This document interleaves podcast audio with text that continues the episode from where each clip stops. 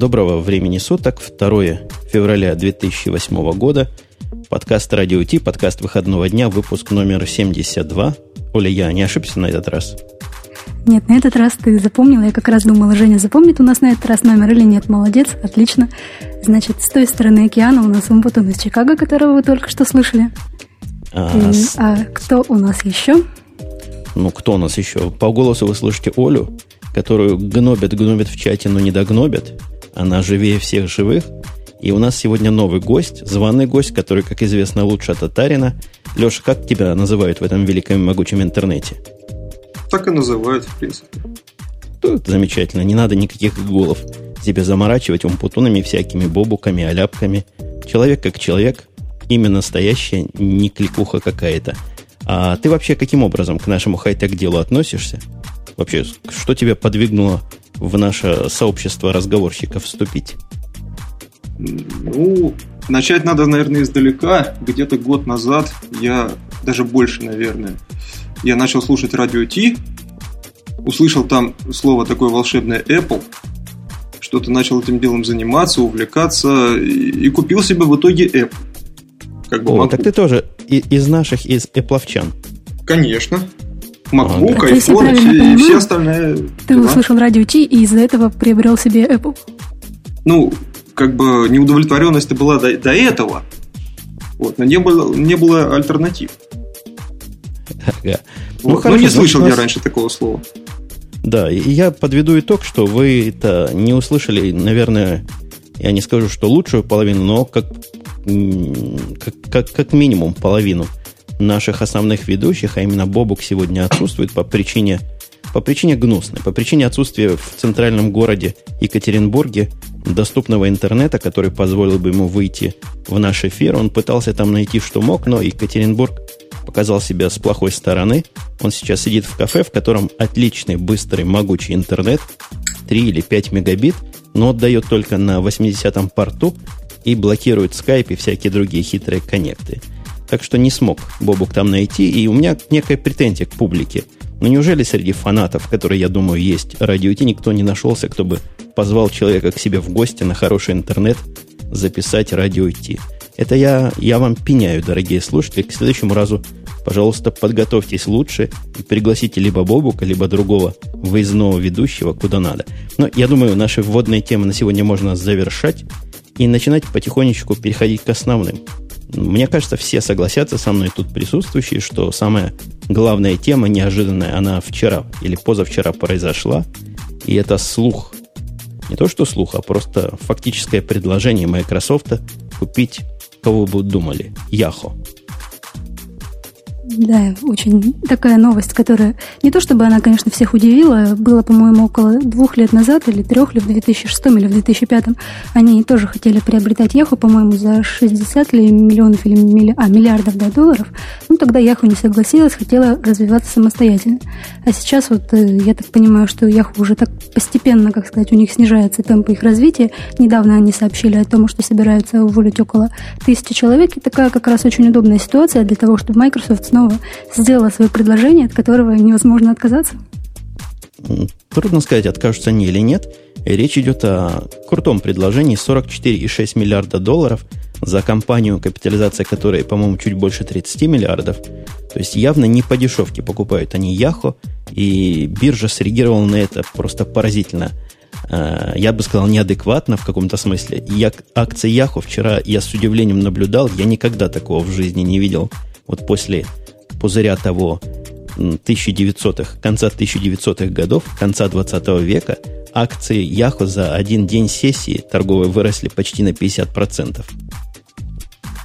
Да, и вот таким образом мы получаем, правильно ли я понимаю, на рынке у нас будет, если, конечно, Yahoo согласится стать частью Microsoft, получим два таких основных сетевых гиганта. Это будет у нас Microsoft и будет у нас Google. А для трех вроде как на рынке места уже нет, поэтому Yahoo постепенно-постепенно загибается. Я пару слов скажу перед тем, как передам микрофон Алексею. Алексей, готовься морально. Кроме того, что Яху выросла на 50%, что, в общем, хотя и странно, но объяснимо, в этот же день Microsoft упала процентов на 6-7. То есть, похоже, публика, с одной стороны, радуется за Яху, с другой стороны, грустит за Microsoft и сомневается в правильности этой сделки. Но что более показательно, Google упал почти на 10% вчера, что тоже показывает некие ожидания, некие опасения инвесторов в том, что вот Microsoft с Yahoo наконец объединится и будет нечто такое, что наконец, в конце концов, что-то у меня сегодня со словами мало слов, в конце концов убьет Google. А, Алексей, а ты вообще как на это объединение смотришь? Чего, собственно, Microsoft это Yahoo? У них свой замечательный MSN есть. Зачем им это Yahoo? С невнятной какой-то бизнес-концепцией, с непонятными продуктами. Ну, я не знаю, что такое Microsoft, то Yahoo. Но мне кажется, что у Google за Google все-таки какие-то алгоритмы поисковые и так далее.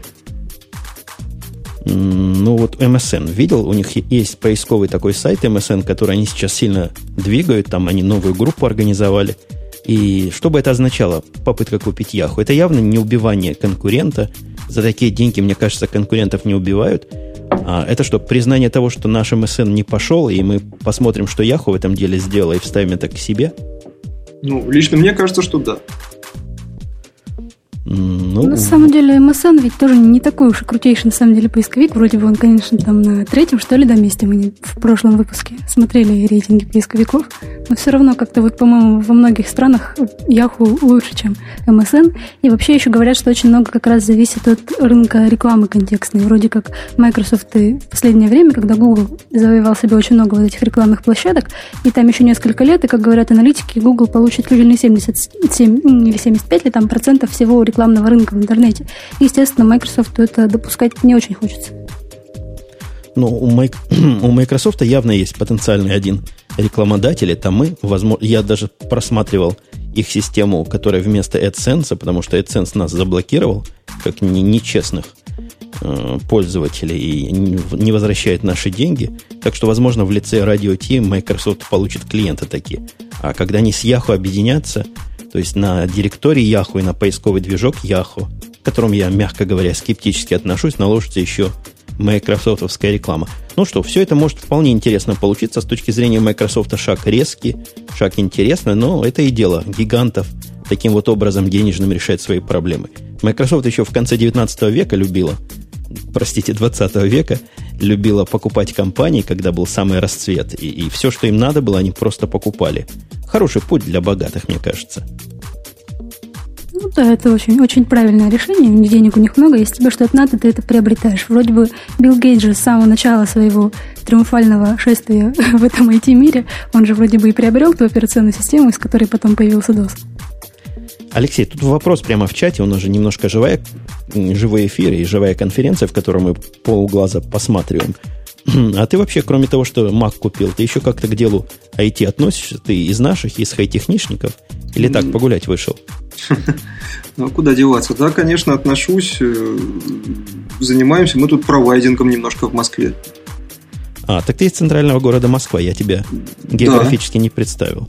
Ну, вот такая определенная географическая замена Бобуку. Держи московскую рамку высоко и флаг над, над самой над самой Москвой. У нас есть более хай-техническая новость, хотя, конечно, Microsoft с Yahoo все забила, но до того, как Microsoft забила с Yahoo все на свете, первая у нас шла новость о том, что Nokia купила Linux-компанию Trolltech. И мне кажется, это недооцененная новость. Не так много про нее везде говорят. Ну, видимо, опять же, в тени этой большой Microsoft Yahoo сделки.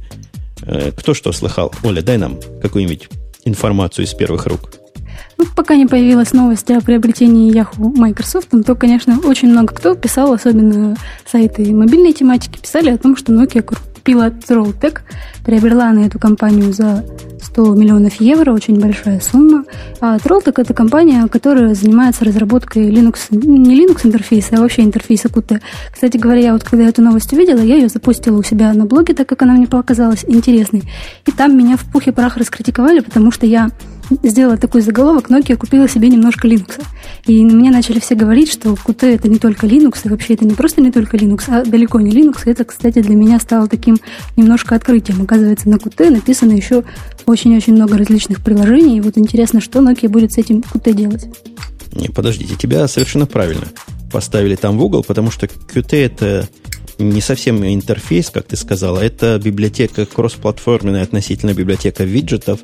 Насчет кроссплатформенности она абсолютно точно работает на многих и разных Linux. Она работает вполне прилично на Windows, она работает менее прилично на Mac. Я не знаю про другие платформы. Леш, ты, ты знаешь еще, где Qt работает? Я, честно говоря, кроме вот всяких никсов, ничего с Qt у меня не ассоциируется такого. Ну, я как человек практически использовал Qt. Вполне эту библиотеку люблю. Она дружественна к пользователю. Немножко у нее странноватая и резкая концепция с точки зрения языка C++, но тем не менее идея там красивая, за этим стоит не без костылей, но красивая.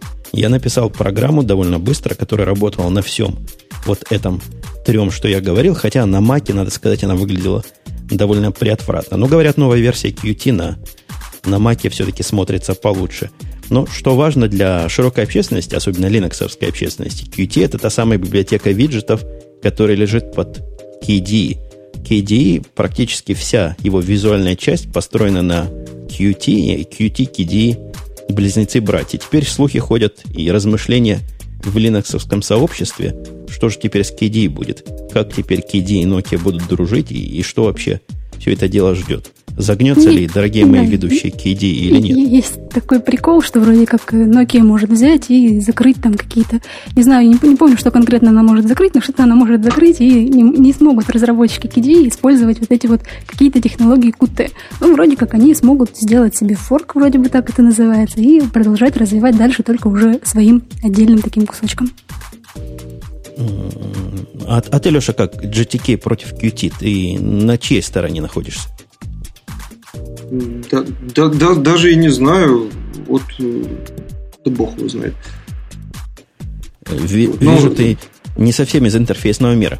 Ну, и я вообще в свое время выбрал Qt за ее более человечную человечность и за более высокий C++ уровень в то время. И мне было бы жаль, если бы Qt вот таким образом погиб, хотя Nokia мне не выглядит как компания опасная. Мне кажется, Nokia сделала это вполне осмысленно. Э, что для них интерес-то главный? На чем мы были к моменту обрыва? Кто-нибудь помнит? Да, мы, мы говорили об, при, по, о приобретении Nokia компании Trolltech, и вот по этому поводу я бы еще хотела добавить, что Trolltech также владелец мобильной среды Кутопия, на которой выпущен их один известный такой телефон, Кутопия Greenphone, такая зелененькая штучка, созданная специально для Linux-разработчиков, которые, по идее, должны были под нее писать какой-то софт, и в итоге это должна была стать такая крупная платформа со своим софтом, но что-то как-то пока все так несколько тормозится. И вот, может быть, Nokia будет в какую-то сторону еще эту вещь развивать, но с другой стороны у них есть свои планшеты на моей вот как они это все будут либо объединять, либо разъединять, не знаю. Ну вот, э, вот это Qtopia, это, конечно, хорошая причина, почему бы купить, прикупить себе немножко троллтека, или даже не прикупить себе всего троллтека, потому что борьба с андроидом тут вовсю развивается, и хорошо бы такой компании центровой в области мобильников и мобильных интерфейсов, как Nokia, иметь у себя на борту своего собственного разработчика библиотеки виджетов, мне лично кажется, и не только мне, а многим аналитикам, что как раз в эту сторону многие тут и растут. Но с другой стороны, 100 миллионов евро сумма по сравнению с теми биллионами, которые платят за Яха, кажется смешной, да и Nokia компания не бедная. Я думаю, они потратят 100 миллионов и, и не особо заметят. И я предлагаю перейти к последней на сегодня покупочной теме – который тоже нельзя упустить, хотя многие-многие упустили. Amazon, немалая компания, покупает Audible. Это, я не знаю, известно ли вам, дорогие мои коллеги, это компания, я даже пытался на этом сайте зарегистрироваться для того, чтобы аудиокниги загружать. Насколько я знаю, это самый большой портал аудиокниг, который в сегодняшнем интернете есть. Так вот, за этот портал предлагают, за эту, за эту фирму предлагает Amazon 300 миллионов долларов, не предлагает, предложила. И сделка произошла. Вот таким образом... Она уже приобрела, да, его? Да, таким образом Audi был часть Амазона, и это, как, как говорят, большая часть стратегии Амазона на выход книжный рынок. Вы помните, мы как-то обсуждали появление Kindle, страннейшего устройства для чтения книг. Так вот, теперь, если к этому Kindle перекрутить каким-то левым боком Audible, то можно будет книги не только читать, но и слушать. По-моему, это будет слишком большая штучка для того, чтобы слушать на ней аудиокниги. Нет? Ну, если вам все равно уже этот э, Kindle каким-то образом достался, каким-то образом его купили, если вы достаточно безумны для того, чтобы читать книги на этом, на мой взгляд, совершенно удивительно уродском устройстве, то вполне можно туда и наушники засунуть и послушать эти же самые книги с того же самого Амазона доставлены. Я думаю, с точки зрения Амазона это очень и очень правильный ход и вполне движение в том направлении, в котором они себе видят будущее. Ну да, ход правильный, при этом эта компания Audible, она не только аудиокниги продает, там еще есть записи каких-либо газет и журналов, то есть новейших э, публикаций, плюс какие-то еще вообще, как сказать, такие какие-то людские записи, какие-то мнения или еще что-то, вот, что можно послушать, может быть, даже что-то вроде подкастов, и это достаточно интересно. И вот говорят, что на этом фоне Amazon может даже конкурировать с Apple. И вообще я слышала, что Audible как-то думала приобрести Apple, поэтому я уже немножко удивилась, что Amazon уже купила Audible и уже теперь теперь все конкретно ей владеет, так что Apple теперь остается с ними только конкурировать. Э, я скажу, что я немножко пессимистически отношусь ко всяким поползновениям Амазона, внедрения на вот такие рынки, на рынок продукции чтения и слушания чтения, как-то у них получается пока странно. То есть вся концепция вокруг Kindle, которую мы обсуждали, она, ну, на мой взгляд, то ли недодумана, то ли недоработана, то ли специально сделана так, чтобы как можно меньше людей на, на этот на этот Kindle шло. Не знаю, поживем увидим, как оно получится в конце концов, но меня терзают смутные сомнения, получится ли из этого что-то положительное. А, а ты, Леша, ты читаешь книги электронные? И, и на чем, если? Да. Да, книги электронные я читаю, причем я больше предпочитаю читать книги, нежели их слушать. То есть вот аудиокниги меня, ну, не знаю, во-первых, это очень долго. Вот. Во-вторых, ну, не знаю, читать все-таки приятнее. Как-то собственное воображение играет в этом случае. Вот. Книжки я а читаю исключительно. На... Стал бы читать Книжки я читаю исключительно типа... электронные. Подожди, кто-то один. Давай, давай, Леша, продолжай. Да. Так вот, книги читаю последние лет, наверное, уже 5-7, исключительно электронные. Ну, куча у меня было разных устройств. Последний вот это iPhone, с него и читаю, собственно говоря. И, и что, неужели удобно с iPhone? Я в прошлый раз Бобука мучил этим вопросом. Неужели удобно с iPhone читать? А что до этого было? С айфона вполне удобно читать. Э, по сравнению с прошлой Nokia у меня была E70. Это был э, маленький экранчик хорошего, правда, разрешения, но в него влезало строчек, может быть, 7 текстов. Вот. В принципе, дело привычки на самом деле. Подожди, подожди. Мне это интересно с практической точки зрения, потому что иногда, когда у меня нет подсветки, мне хочется тоже что-то почитать. А моя электронная Sony Reader и, только в отраженном свете, как известно, работает. Посему, каким образом ты книги туда за, закачиваешь или ты читаешь в онлайне? Как это происходит? Дай нам технологии немножко процесса. Э, значит, в айфоне, например, есть э, приложение, ну, естественно, это jailbreakнутый iPhone. Вот. Есть приложение Books называется. Вот. Он понимает HTML книжки и TXT книжки. Они туда кладутся в специальную папочку, там по SSH заливаются, и все, вполне отлично читается. Mm, то есть в законный iPhone, такой как у нас тут, у нас тут законопослушных людей, книжки и не почитаешь особенно, да? Ну, законопослушный iPhone, это же вообще, в принципе, только, только телефон и все. Ну да, это, кстати, такой основной его минус, потому что туда книжки так просто не загрузить. Надо сначала устанавливать SSH, ну вот насколько я, может быть, у меня какой-то сильно сложный способ, но делали мы так. Устанавливаешь SSH, потом через Wi-Fi с ним соединяешься, FTP клиентом находишь на нем эту самую папочку, куда надо загружать книжки, и вот туда уже загружаешь. Вот до этого у меня было Nokia SMS3, все-таки было гораздо проще, загружаешь туда по Bluetooth эту самую книжку, и потом программа ее из любого места открывает. Но опять же, шрифт я сильно крупный не использую, поэтому у меня больше, чем у Леши строчек текста вылазило. Но читать на айфоне тоже можно. Большой экран, удобная прокрутка. В принципе, Жень, ты попробуй. Я думаю, сильно плохо не будет от этого. Да нет, я принципиально его не хакаю, потому что после того, как я его один раз хакнул, вот для установки программы у меня батарейка стала в три раза меньше жить, и эти программы отъедали все на свете. Телефон грелся и заканчивал работать очень быстро, поэтому я закаялся с тех пор. А что в самом деле, Леша, по SSH надо книжки туда закладывать? Вот такая нечеловечески неудобная технология? Да, да, есть, кстати, еще более удобный для как бы владельцев э, ноутбуков или компьютеров Apple штучка есть такая AFP называется. Вот, ставится на телефон AFPD программка, и телефон видится просто как расшаренный такой девайс. Заходишь и делаешь все, что хочешь. Ага, ну как мы с вами выяснили, Амазону тут еще и Apple в этом смысле конкурирует при помощи айфонов, хотя сам Apple, похоже, об этом не догадывается. Я, кстати, где-то слыхал, что то ли 20%, то ли 25% всех айфонов которые продаются, продаются и потом не активируются официальным путем, а идут, видимо, в какие-то левые места, типа к вам, дорогие мои слушатели и соведущие в Россию, где хакаются. 25% Ну да, вот это На этой неделе Совершенно- это была новость, а 25% это вообще очень много, не правда ли? Это совершенно чудовищная, по-моему, цифра, с одной стороны. С другой стороны, показывает, насколько iPhone популярен на тех рынках, где сам Apple его и не намеревался, не намеревался никак продавать. Я, я думаю, можно нам вокруг этих аудио амазоновских тем и продажных тем отходить и подходить куда-то в более другие темы.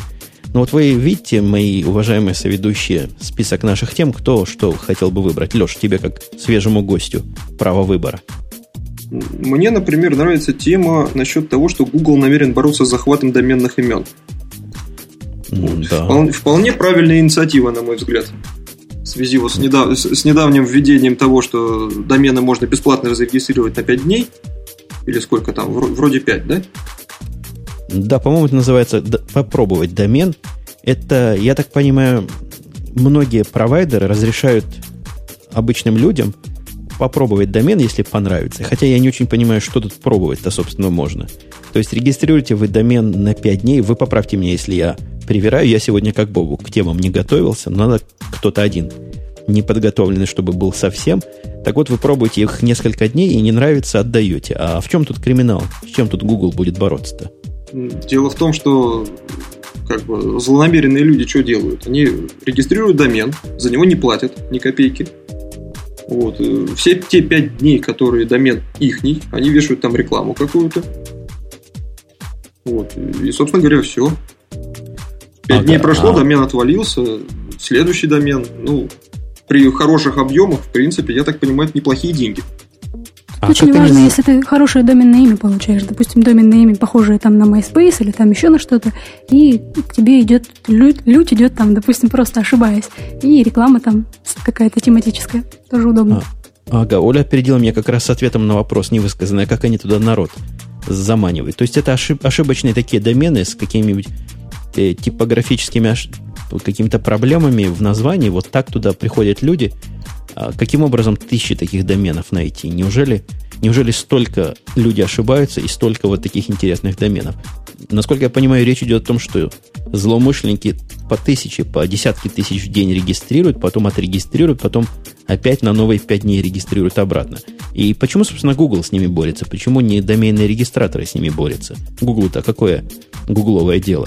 Ну, Google у нас вообще очень беспокоится о своих пользователях, к примеру, там в поиске. Если ты попадаешь на какой-то сайт, который может принести там тебе потенциальный вред, он тебе выдает об этом сообщение, еще что-то. Так что, в общем-то, Google молодец. Я бы еще хотела немножко поправить. Тут не только бороться собрались с тем, кто там регистрирует домены на 5 дней и потом их обратно отдает. Есть такие домены, как бы целый рынок, наверное, доменов, которые как раз-таки с какими-то ошибками написаны и похожи на известные порталы. И их просто перепродают, их как, э, как такой товар, вещь. Вещи какие-то их, допустим, возьмут, кто-то на какое-то время их попользует, получит с них прибыль, потом дальше их перепродает. И вот как раз с такими часто перепродающимися доменами Google и намерен бороться. Кстати, с этим борется не только Google, так еще с этим борется Yahoo, у него есть свой черный список. И кто-то еще собирается этим вроде бы заниматься из поисковиков, не помню, были новости. Я не знаю, согласитесь вы со мной или нет, вы можете, конечно, и со мной поспорить, но мне еще раз кажется, что не гугловое это дело с такими вещами бороться. Организация, которая занимается доменным пространством в интернете, ICANN, вот она должна этим заниматься. А Google тут, по-моему, берет не свойственно себя уж более высокоуровневые такие, чем положено функции. Ну, Айкан большой, у него как бы дел много, некогда ему этим заниматься. А Google у нас тут мир планирует захватить, вот они еще частичку себе нашли. Э, У нас следующая новость, которую я, с вашего позволения, сам выберу. Не помню, кто ее нашел. Кстати, я должен сказать, к чести Оли, в этот раз я сильно с темами затормозился, и вчера, записавший свой еженедельный подкаст, с ужасом вспомнил, что тем я совсем мало накидал, и к чему же мы будем готовиться, о чем будем разговаривать. Но, но у нас бэкап в лице Оли, такой живой, активный бэкап, который накидал массу интересных тем. Не помню, тема это тобой, Оля, или мной была найдена. Но вот Garmin, известная компания, как раз из другой области. Из той области, которую я давно ожидал, что начнет двигаться в телефонию, из области GPS. Она приходит к телефонам, и даже не к телефонам, а к коммуникаторам со своей GPS-овской стороны. Garmin выпустил замечательное просто устройство, которое мне очень сильно нравится. Устройство называется Garmin Nuvi Phone, как-то так, не знаю, как это больше по-английски. И есть у него огромный 3,5-дюймовый сенсорный экран с большим разрешением. Какое разрешение, к сожалению, не уточняется, но будем надеяться, там что-нибудь вроде 800 на 480 и поддержка GPS. И его как бы цель это заменить даже э, компью... какой, ком... автомобильный, как бы автомобильный навигатор. Его там ставишь себе на панель и едешь им пользуешься. Говорят, что в интерфейсе у него как бы три основные кнопки. Там навигация, поиск и телефон как бы сам по себе. Вроде бы такая, говорят, будет очень удобная вещица с онлайновым, кстати, доступом к сервису Garmin, где можно узнать о пробках на дороге, там, о ценах на топливо, о погоде. Но это, конечно, не у нас, а в странах там Европы и Америки. То есть я пытаюсь это дело в технические рамки вставить для себя. Конечно, прежде всего это GPS-устройство. Garmin это фирма, известная GPS-ами. Но пришла к ним в голову идея, почему бы не, при, не прикрутить к этому GPS GSM-модуль. Прикрутивший модуль получили вот такое более, более-менее универсальное устройство. Трудно сказать, насколько правильно портить GPS, которые достаточно хороши были. Хотя, на мой взгляд, не самое хорошее у них GPS-устройство, но получилось вот если мы посмотрим на картинку, если кто-то из моих соведущих может дать эту ссылочку в чат, то, то картинка хорошая. Такой приятный на вид телефон, явно навеянный айфоном. У него нет никакой клавиатуры, все сенсорное исключительно. Фичи очень похожи на iPhone. Там и Google есть, и другие онлайн-сервисы, и имейлы, и Instant Messenger, видеокамера. там хороший. Да, фотокамера. Я не знаю по поводу браузера. Картинки тут про браузер вроде есть, но насколько он хорош, трудно сказать. Все-таки в смысле браузера Safari на айфоне сделал в свое время революцию. Но я не знаю, как вам, мне идея кажется любопытной, а самое любопытное то, что к подобным устройствам, как iPhone, люди приходят из совершенно других областей, но примерно к тому, к тому же самому, что и Apple пришла в свое время. В смысле, к подобным устройствам, как iPhone, что ты имеешь в виду? Я имею в виду все в одном, в котором есть а, все на свете. Но в, в айфоне, конечно, нет GPS, что что это грустно. большой минус, да. Очень многие люди говорят, мол, вот Garmin выпустил вещицу, которая будет напрямую конкурировать с iPhone. Но опять же, вот эта вещица, она создана как раз ну, в основном для навигации GPS, а телефон там как бы такая дополнительная вещь. А iPhone все-таки он создан больше для всего вместе, а навигация в нем такая уже, как сказать. Конечно, она появилась сейчас, триангуляция, но все равно она не настолько удобная, я думаю, как Garmin, который уже столько лет этим занимается ну, она не то, что не настолько удобна, она вообще не заменяет, простите, GPS ни разу. Единственное, что можно при помощи триангуляции понять, это примерный квартал, в лучшем случае, в котором ты находишься. Никакой, я уже об этом рассказывал, но вдруг вы первый раз слушаете наш подкаст, никакой динамики обновления этой точки нет. То есть раз нажал, понял, где ты находишься. Для меня самое главное не понять, где ты находишься, когда я без GPS, а понять, в какую сторону ты едешь. И вот на этот вопрос он ни разу не отвечает. Это надо головой сильно думать, брать одну точку, брать другую и понимать, как ты из этой точки в ту попал. Леша, а, а ты как владелец айфона, тебе GPS там, ну скажи честно, не хватает ведь GPS? Евгений, ты знаешь, я-то как пеший человек, мне в принципе GPS особо и не нужен. Вот. Но вот в случае с Гармином, в принципе, устройство интересное, но хотелось бы подержать в руках. Потому что вот iPhone, все-таки вот его в руки берешь, ощущение какое-то есть от этого дела. Вот. Если его сделают э, сикость-накость, ну, я думаю, это будет совершенно не то. Да, действительно, картинка выглядит довольно привлекательно. То есть ничего ужасного такого, как мы в свое время высказывали, глядя на, по-моему, самсунговские или LG-шные убийц, убийцы айфонов, не вызывает сразу отвращения. Но я согласен, надо подержать в руках – но вот то, что в руках мне подержать не удалось, в прошлую неделю я ездил смотреть на MacBook Air в магазин, его там не было, хотя утверждают, что сегодня, в пятницу, не сегодня, вчера в пятницу, они уже появились в продаже. Возможно, я поеду после этого выпуска еще раз. Вторая попытка посмотреть на MacBook Air. Провели... А что они сказали? Почему его нет? Сказали, а с чего, собственно, вы решили, что он должен быть? Официальные продажи через две недели, вот приходите и все посмотрите. Буквально так и сказали. Кстати, говорят, у нас в Москве MacBook Air уже можно было живой пощупать вот буквально на этой неделе. Ага, Бобок говорил в прошлых выпусках. Да, в Ресторе говорят, лежит, пожалуйста, приходи купить нельзя, пощупать можно. Ну, я тут в глубокой провинции, такой глубокий mid, Mid-West, Mid-East, и, видимо, до нас MacBook Air не дошли. Вам там хорошо в столицах. А я про MacBook, Air вспомнил для того, чтобы еще раз его похвалить или покритиковать, а для того, чтобы дать информацию о том, что... Кто это был? Engaged был? Кто это был, Оля, ты не помнишь? Э, так, тест проведен, да? Да, да, кем тест? Гизмод. Ги, ги, ги, гизмода, да, провел тест. Эти да. ребята умеют тестировать. Они поставили MacBook Air и потестировали его по сравнению со всеми другими MacBook'ами и прочими компьютерами, доступными им.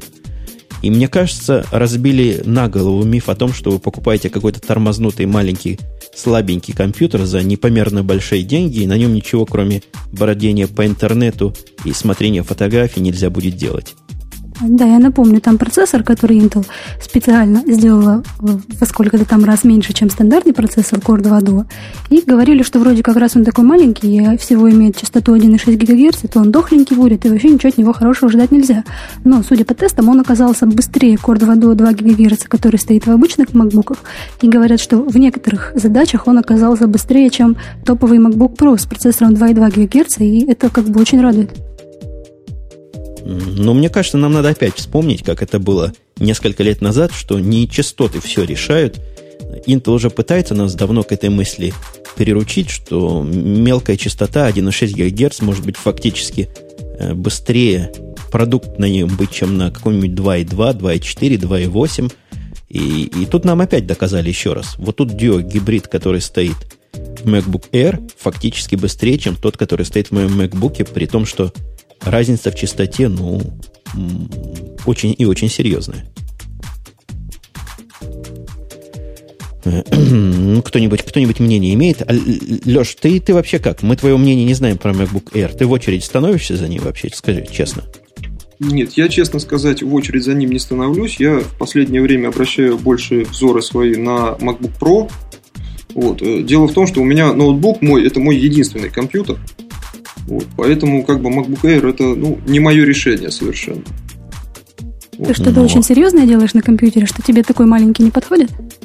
Ну, я, я больше чем уверен, что производительности мне не хватит. Вот. Потом мне, честно говоря, в последнее время сильно не хватает 13-дюймового монитора вот этого. Хочется что-то чуть-чуть побольше. Ну, пятнашка, я думаю, мне будет в самый раз. Особо я его с собой никуда не таскаю, поэтому я, я, я считаю, что мне хватит. Ну, я, значит, пока остаюсь единственным ведущим, который откладывает деньги и любуется на MacBook Air на экране своего нынешнего монитора в качестве рабочего стола и мечтает о том, что скоро-скоро, может быть, он у меня будет. Нет, чисто, чисто, чисто внешне мне Air очень-очень сильно нравится. Когда я увидел презентажку, как Джобс его показывал, ну, что там сказать. Возгласы, одни эмоции, все.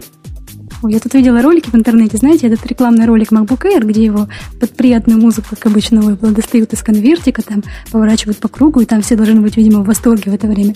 И вот видела пародию на этот ролик, точно под такую же музыку, из такого же конверта достают как раз вот MacBook Pro, о котором у нас Леша мечтает, и точно так же поворачивают, и вроде как он тоже так неплохо смотрится меня этим, этой рекламой, вот официальной Apple желтым конвертиком уже телевидение заколебало. Они тут сильно проплатили на всех каналах, и перед всеми сериалами, которые я смотрю, и в процессе эта реклама происходит по, я не знаю, по десятку раз в день. Я ее уже перекручиваю. Вначале смотрел с удовольствием, первый, наверное, два раза. А теперь перекручиваю. Ну, тут пишут, фанатизм это не здорово. Ты фанатеешь с MacBook Air, Оля. Ты вообще это ну, понимаешь, я да? не могу сказать, что, знаешь, я просто там фанатею. Я хочу, чтобы он у меня был, и я думаю, когда-нибудь он у меня будет.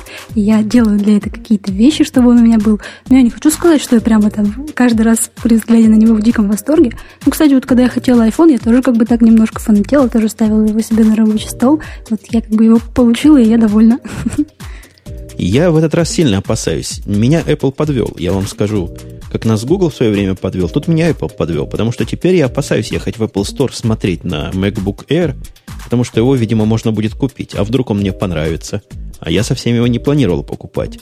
А То может так случится, тебя... что не сдержусь. Тебе будет нечего кушать, да, если ты потратишь деньги на него?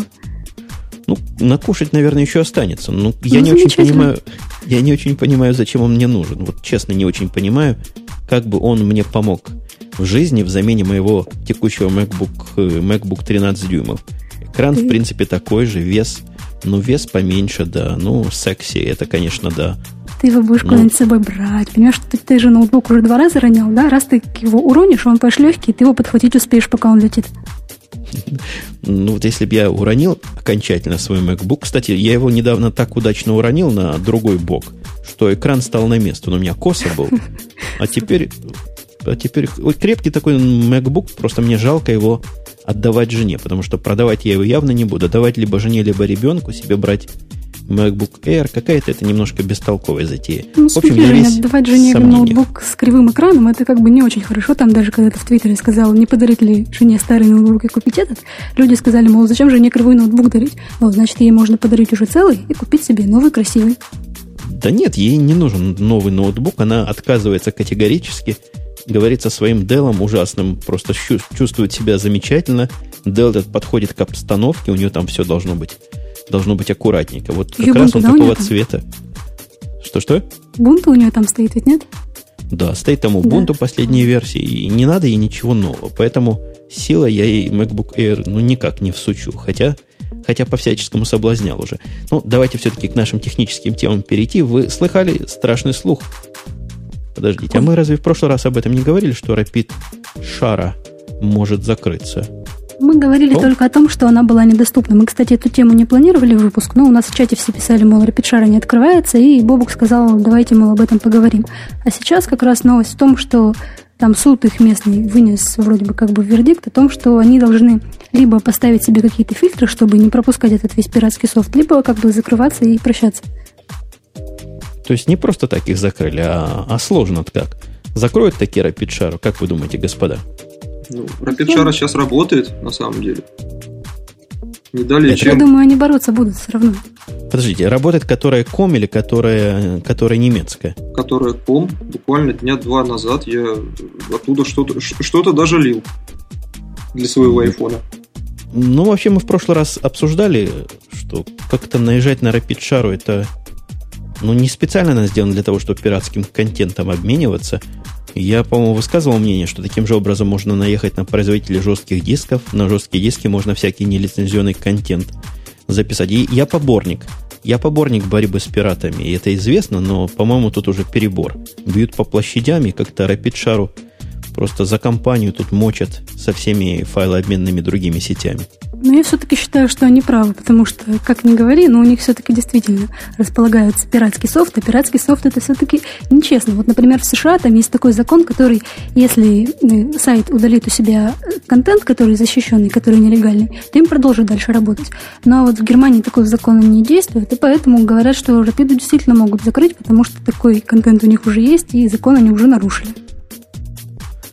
Ну, я понимаю закон. Закон, он суров, как там дура, дура, лес, дура, по-моему, на этом латинском языке. Ну, ну а, а, а, а RapidShare что делать? Они не могут контролировать контент. Их сервис заключается в том, чтобы давать места.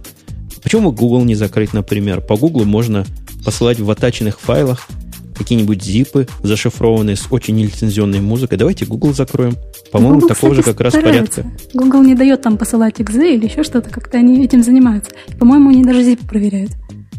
Запароленный ну, я... ты не проверишь особо? Да, конечно. Запароленный какой-нибудь zip или в каком-нибудь экзотическом 7Z формате или каком-нибудь даже RARе. И я сильно сомневаюсь, что Google будет это дело проверять и как-то фильтровать контент. Нет, тут просто взялись за Rapid шару и будут из нее показательного мальчика для битья делать. Я крайне против этого. Хотя, хотя, конечно, с пиратством надо бороться, но не такими методами. В Европе сейчас, кстати, с пиратством очень сильно начали бороться. Вот даже за Pirate Bay, этот известный торрент-трекер, за него сейчас тоже взялись. Он располагается в Швеции. И вот шведский суд тоже вроде бы как подали там туда про них иски, и создателям может угрожать даже до двух лет за решеткой. Но создатели говорят, мол, мы все равно не закроемся, мы будем работать, мы все равно везем наши сервера куда-нибудь в другое место, но работать мы будем. Вот такие вот они упорные, считают, что они на самом деле правы. Но эти ребята вообще в Швеции, там им проще, мне кажется. Швеция как-то спокойно к этому делу относится. Хотя Pirate Bay я бы не стал ставить на одну линейку с Rapid Share.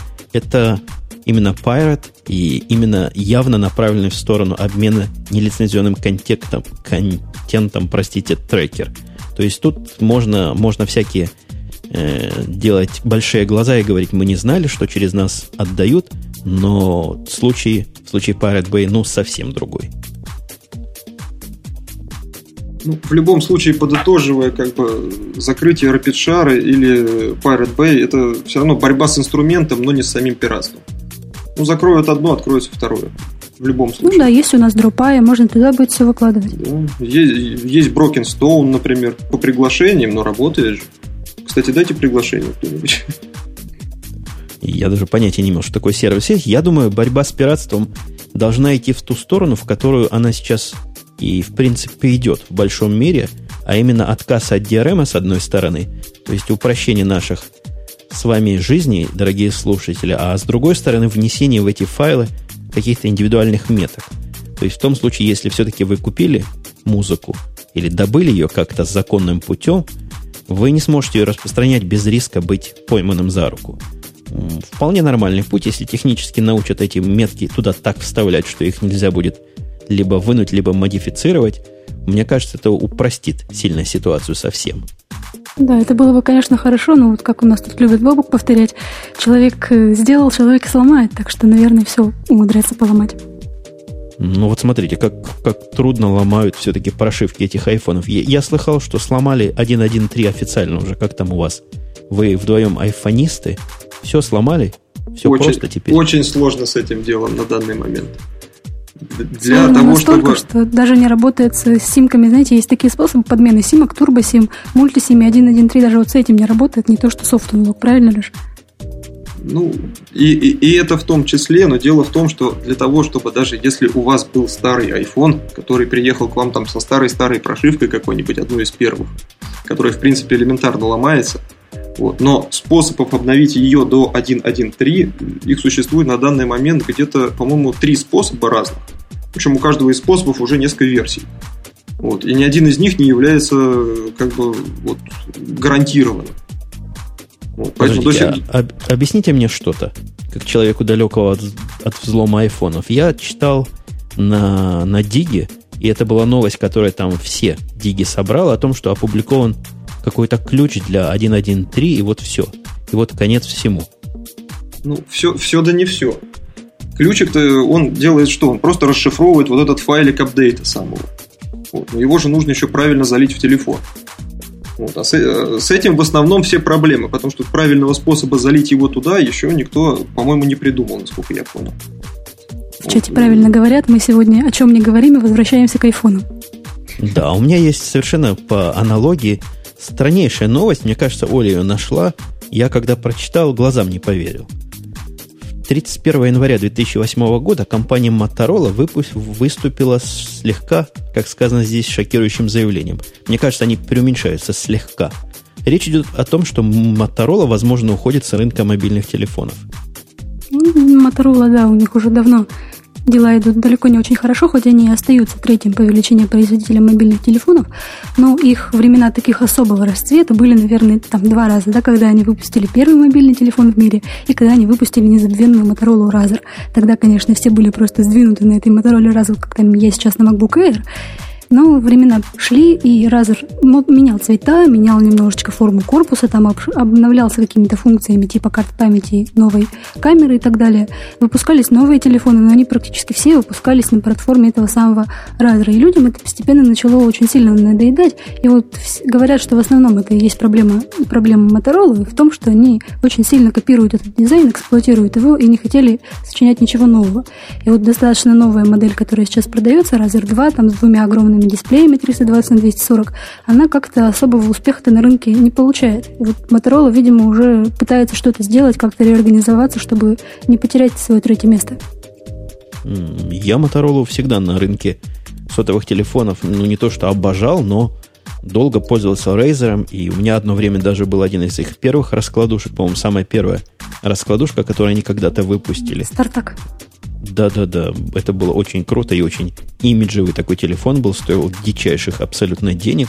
И вот кроме Motorola я еще любил э, Siemens на этом рынке. Мне нравились телефоны Siemens своей незамороченностью и человечностью. Siemens уже ушел с этого дела пару лет назад. Motorola теперь ходит. И с кем мы останемся?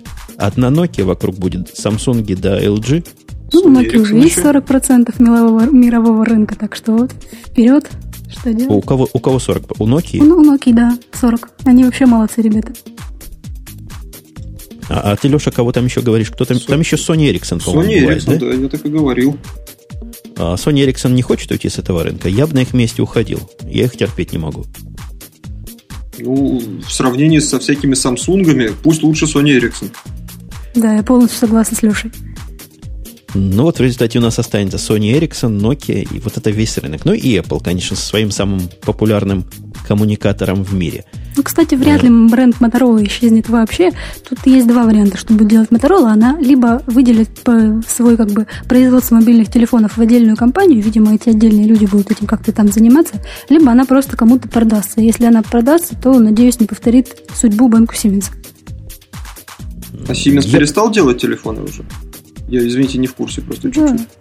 Конечно, Siemens приобрела компания Банку вроде бы около двух лет назад и думала, что выйдет на четвертое место по производству телефонов, были у них наполеоновские планы, но их стали покупать все меньше, меньше и меньше, и они в итоге загнулись.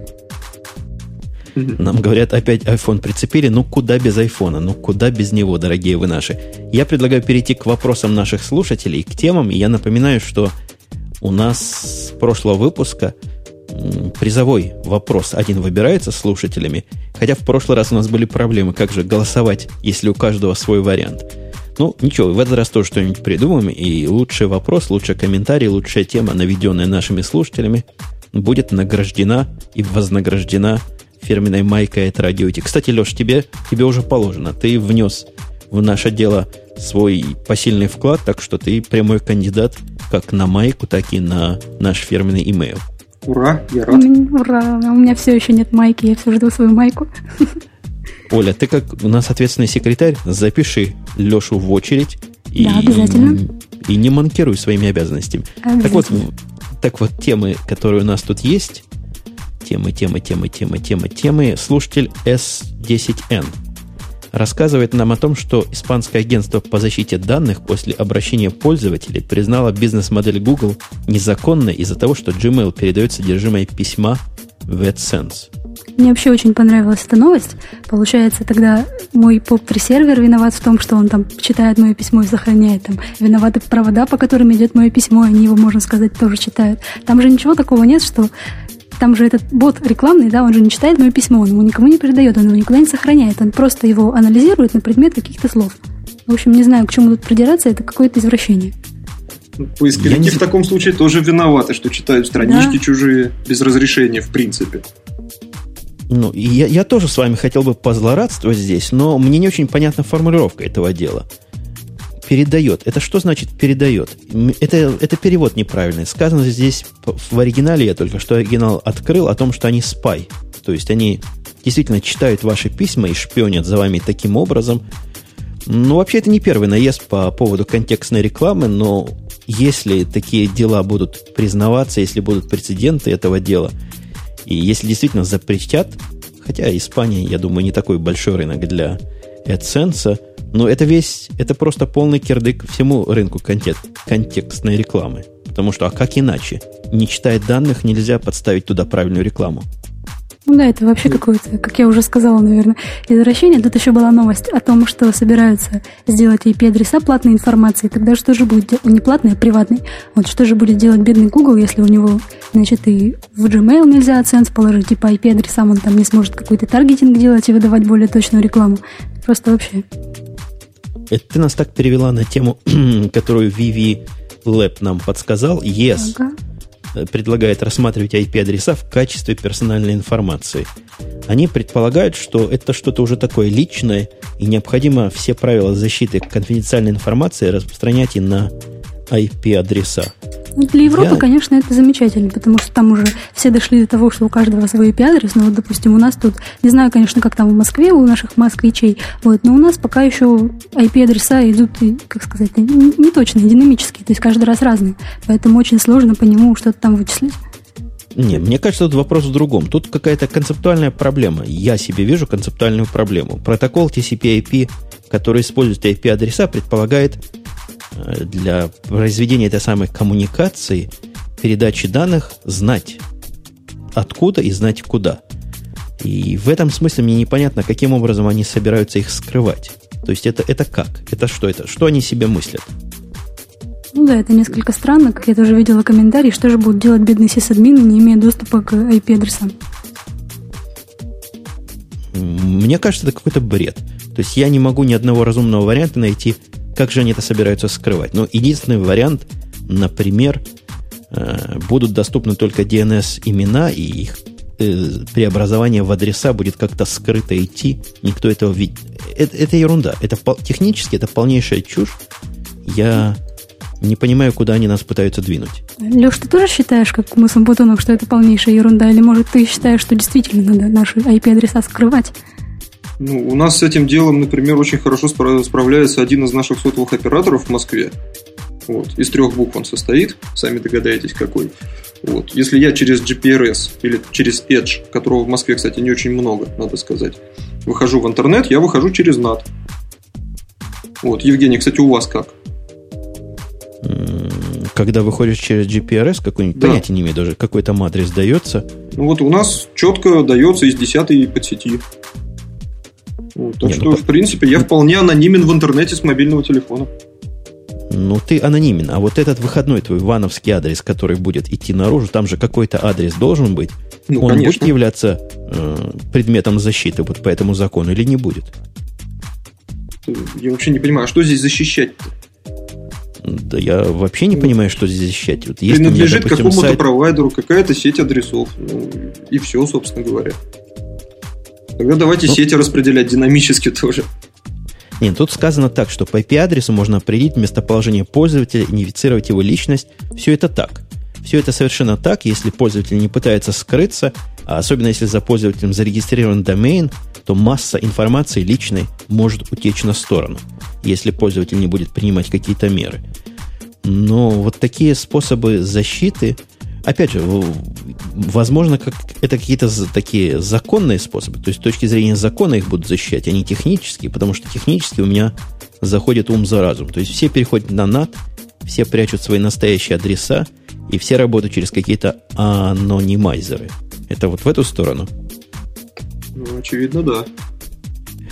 Ну вот у нас есть следующая курьезная тема, целые, целые две курьезные темы. Одну, одна из них Антон, нет, не Антон, Ахтох. Ахтокс, да, Винрар. Ахтокс. Обалденная тема. Да, скажи ее, Олечка. Значит, интернет-супермаркет программного обеспечения SoftKey, и он сообщил о том, что российские школы, образовательные учреждения наши в рамках проекта по легализации ПО закупят э, какой-то миллион лицензий на WinRAR. Просто вообще великолепно. Не, не какой-то миллион, а конкретный миллион лицензий на WinRAR. И примерно в эту же, под эту же раздачу попала еще и Delphi вместе с Borderlands C++ билдером. Сколько Их тоже там закупят. стоит WinRAR? Э, WinRAR, я не знаю, я ни разу его не покупал. Долларов но, 30, наверное. Но сколько бы он ни стоил, это ничто по сравнению с миллионом э, C++ Борландовского и Delphi, этого Delphi, то есть. То есть а они закупают какие-то дикие количество программ, не очень понятно, зачем, зачем нужно WinRAR вообще кому-то. Вот обычным пользователям, когда в Windows в новых, поправьте меня, если я не прав, те, кто с Windows пользуются, зипы можно и так открывать. Открывать да, вот у нас очень правильно, еще. Да, очень да, правильно Леш? пишут в чате, почему нельзя 7 zip поставить. Ну, поставить, не поставить, зачем вообще что-то ставить? То есть, э, кликаешь на него, он открывается, копируешь из него и все. Windows Зачем? ведь zip поддерживает, не RAR? Ну, конечно. А кому RAR нужен? Чем zip? Мы говорим про школы. Мы не говорим какой-то высокий хай-тек, который пытается... И я вообще с трудом понимаю, зачем zip нужны и unzip нужны в школах. Бог с ними, это десятый вопрос. Но если им надо чего-то зиповать, ну, пускай разиповывают это стандартными виндузами. Я не понимаю, зачем тут WinRAR. Технических причин этого поступка страннейшего вообще не вижу. Хотя, конечно, за компанию, которая WinRAR производит, я очень рад. Надеюсь, что им что-то перепадет. Это те же самые ребята, по-моему, которые и фар выпускают, не так ли? Именно они. Ну вот только за них порадоваться остается. Вот такой кусок денег из государственного бюджета на них как-то упал. Хотя меня все-таки терзают смутные сомнения в чистоте всей этой операции. А вот ответьте, а C++ и Delphi это зачем вчерашний день в наши российские школы? Зачем нам плестить в конце и в хвосте технического прогресса? C++ и Delphi это вообще что? Это для разработки? Ну, у Борланда, вы, видимо, не в курсе своей борландовской продукции, я так понимаю, ни, ни Леша, ни, ни Оля. Это устарелые, это очень устарелые системы, то есть Борланд не раз пытался избавиться от всего этого хозяйства. По-моему, даже не Борланд уже назывался, потом обратно Борландом стал называться. Официально несколько раз убивал эти продукты, а вот мы, то есть вы, покупаете миллион, миллион копий. То есть такое впечатление, что просто какая-то полюбовная сделка с Борландом произошла. Я уж не знаю, насколько она полюбовна и бескорыстна, но поддержка, конечно, велика будет для Борланда. Я думаю, они столько не продают и в год теперь, сколько им Россия выделила за раз. Ну, опять какое-то отмывание денег. У нас с образовательными проектами вечно какая-то красота происходит, начиная с объединенного школьного портала. Так что, что тут еще сказать? Нам говорят в чате, что лицензия стоит всего 100 долларов на C Delphi. И почему бы не учить детей Дельфи? А зачем учить детей Дельфи? Если учить чему-то, что им в жизни понадобится, то это точно не Дельфи. И вообще учить программированию в школе это само по себе занятие, на мой взгляд, сомнительное. А, кстати, о школьном об... компьютерном образовании. Чего, на мой взгляд, на ваш взгляд, коллеги, стоит в школе учиться? По-моему, не программировать. Я вот тоже хотела сказать, что учить в школе программировать это вообще бред какой-то, потому что в школе надо людей научить там элементарным миш- мышкой двигать и делать там, не знаю, списки в Word, вот как нас учили на первом курсе университета. Такие вещи, с которыми, оказывается, далеко, вообще далеко не все знакомы. Леш, ты небось как FreeBSD-шник считаешь, что нужно учить правильно Linux и FreeBSD там? Нет, я не согласен. Вот. Мне кажется, что в школе нужно как минимум научить, точнее даже, наверное, как максимум, научить не бояться компьютера. Потому что вот многие знакомые, которые компьютера ни разу не видели, показываешь им, ну, просто у людей страх перед этим делом. Ну, похоже, вот. мы все сходимся. Какая система там стоит, это в принципе совершенно все равно. Ну, а ты понимаешь, зачем туда нужен Дельфи и C++? Дельфи? Кого? Вот кого, если... кого в миллионах они будут там учить? Про... Миллион программистов будут выпускать из школ на C++ и Delphi? Евгений, поправь, если ошибаюсь, Дельфи это же, по-моему, какой-то последователь Паскаля, да? Это Object Pascal, да. И не вот, то, что он последний, ему ну, уже Последователь, я имел в виду. Ну да. Вот. Ну, Паскалем у нас учили Паскалю вот сколько, когда я учился? Лет 10 назад вот еще в школах учили Паскалю сей не было в принципе. Вот, то есть это Паскаль для школ, для наших российских, это, наверное, какой-то последователь Basic, я так считаю. Ну, Паскаль, он, конечно, считается в смысле обучения, считался в смысле обучения языком простым, языком удобным для обучения, но сегодня эту нишу вполне занимает Java. И обучать Java, если уж обучать какому-то языку, то обучать Java детей было бы, мне кажется, гораздо более перспективно и более своевременно. Это, кстати, нас переводит к следующей теме, которую Vivi Lab нам подкинул. Очередная статистика использования языков программирования подъехала за прошедший 2007 год. Статистика меня не удивила. И, ну, скажите пару слов, кто эту страничку открыл. Удивило Я ли вас тут что-то? страничку, посмотрела на много разных прикольных названий, посмотрела на буковки. Тут есть три раза С, нет, даже четыре, один раз Д. В общем, очень интересно. Ну, вот если ближе к телу, то совершенно, совершенно выбивается из этого ряда Java, которая сохранила свое первое место с 21% рынка. Как, а как они это определяют, эти номерки? Кто-нибудь знает? Это по количеству объявлений поиска людей на работу или, или где? Как здесь написано, рейтинги базируются на всемирном, как это, на всемирной доступности обученных инженеров. Не знаю, сходу не могу перевести. Ну да, примерно. То есть именно по через... спросу на специалистов, я так понимаю. Ну да, примерно через рынок труда, и мне кажется, это правильный путь. Так вот, Java здесь 21%, C идет на втором месте. C, заметьте, не C++, не какие-то другие объектные языки, именно C. С 14% все-таки старичок C наш язык низкого уровня крепок. Потом идет Visual Basic на третьем месте, который поднялся с прошлого года. Следом за ним, это специально для любителей, PHP идет PHP. Кстати, недавно в одном из форумов, не форумов, в одном из блогов читал замечательную дискуссию. Один участник другого спрашивает, ты к программированию отношения имеешь? Умеешь программировать? Тот говорит, да, я PHP знаю. Он говорит, ага, значит, общее представление о программировании у тебя есть. Так вот, программисты на PHP с общими представлениями на четвертом месте, C++ опустился на пятое место, Python на шестом месте и на седьмом месте Perl. За ним Что C-Sharp. Хотела спросить, Луа какой-то, у которого больше всего зелененьких стрелочек кверху. Что такое Луа? Я, я с Луа никак. Он, надо сказать, на 16 месте с 0,5%, поэтому я не думаю, что он уж так сильно, так сильно влияет на рынок труда. Ну, ну, до 10 места все языки, которые мы знаем, на 10 месте почему-то JavaScript, и тот самый Delphi, который мы ругаем, поднялся на целый процент. С 3,5% до 4,8%. То есть Java однозначно здесь рулит – Э, Python тоже поднимается, C++ падает. PHP с Visual Basic поднимаются тоже вверх, хотя не так сильно, как Python. Вот такая примерно раскладочка за 2007 год. Кого-то здесь чего-то удивило. Я так понимаю, вопрос, Оля, не к тебе, который языки по буковкам определяет.